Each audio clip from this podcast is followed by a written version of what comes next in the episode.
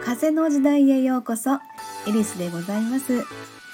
周波数音楽作家チャクラセラピスト星の語り人としてご案内させていただいています、えー、今日はですねちょっと波動的なお話を少ししてみたいと思います。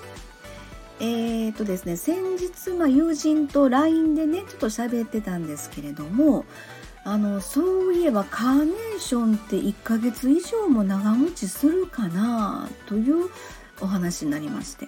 まあ、あのそのお花ですねカーネーションのお花を今日はサムネイルにしていますが、えー、このお花がですねあのお正月用のお花ということで、まあ、友人がね12月31日にロイヤルホームセンターで購入した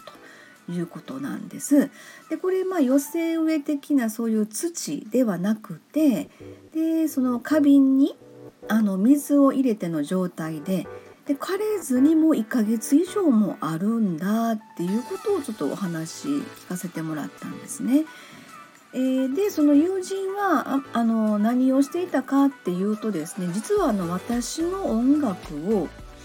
えー、まあ、あのバロメーター的にずっと流してるよっていうことを言ってました。あのまあ、私の周波数音楽を常に流していたということなんですね。で、えー、バロメーター的にとい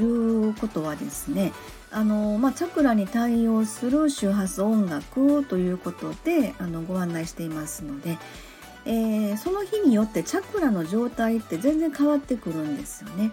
でその、まあ、チャクラにピンポイントに響く周波数音楽を流しながらということで、えー、それをまあお花の横でずっとあの CD を流してるよっていうことを言ってもらいました。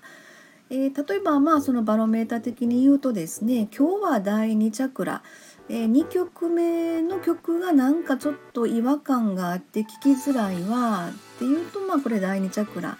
えー、あのまあそのお友達は「マイボイス」という CD を聴いてもらってるんですがそれは1曲目から7曲目までがチャクラに対応した順にあの曲が流れるという作り方をしていますので、えー、2曲目がちょっと聴きづらい「うん第2チャクラが何かある?」っていうふうなまあ、第2チャクラって人間関係とかですね。自分の中の何かしらのそのアイデア的なものが、うん、生まれそうだみたいなそんな意味合いとかですね。でまあある時は今日は4曲目のハートチャクラの曲がすごくあったかく響くみたいな、えー、ハートチャクラですので、まあ、愛情面とかですね。その人に優しくしたり優しくされたりみたいな感じの意味合いの影響もあるかと思うんですね。でですねもう一つ付け加えますとこの友人は、えー、最強のヒーラーなんですね。えー、まあお話聞いてるとですね一見めっちゃマイナスの出来事やっていうふうに思いきやですねその結果全て結果往来になってるっていうこの間もお話聞いててねえー、すごいなでそのそのためのプロセスやったんやね結果往来になるためのその出来事やったんやねみたいなことがよくあるんですよね。でまあある時もめっちゃ落ち込んでて、うん、でも結果全て OK になってると。いうこれもわからないですけども波動的なことなのかなというふうなね。でそのあの友人がですねもう私毎日周波数音楽流してるからって。でこのお花の横でずっと CD が流れてるんよ。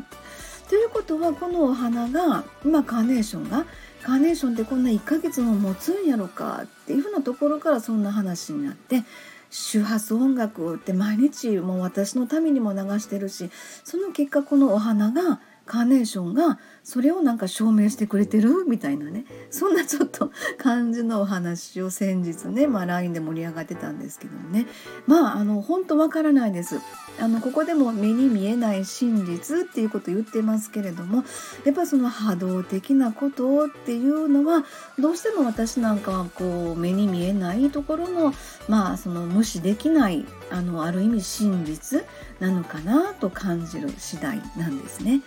はい、ということで、えー、風の時代目に見えない真実、えー、エリスでございました。ありがとうございました。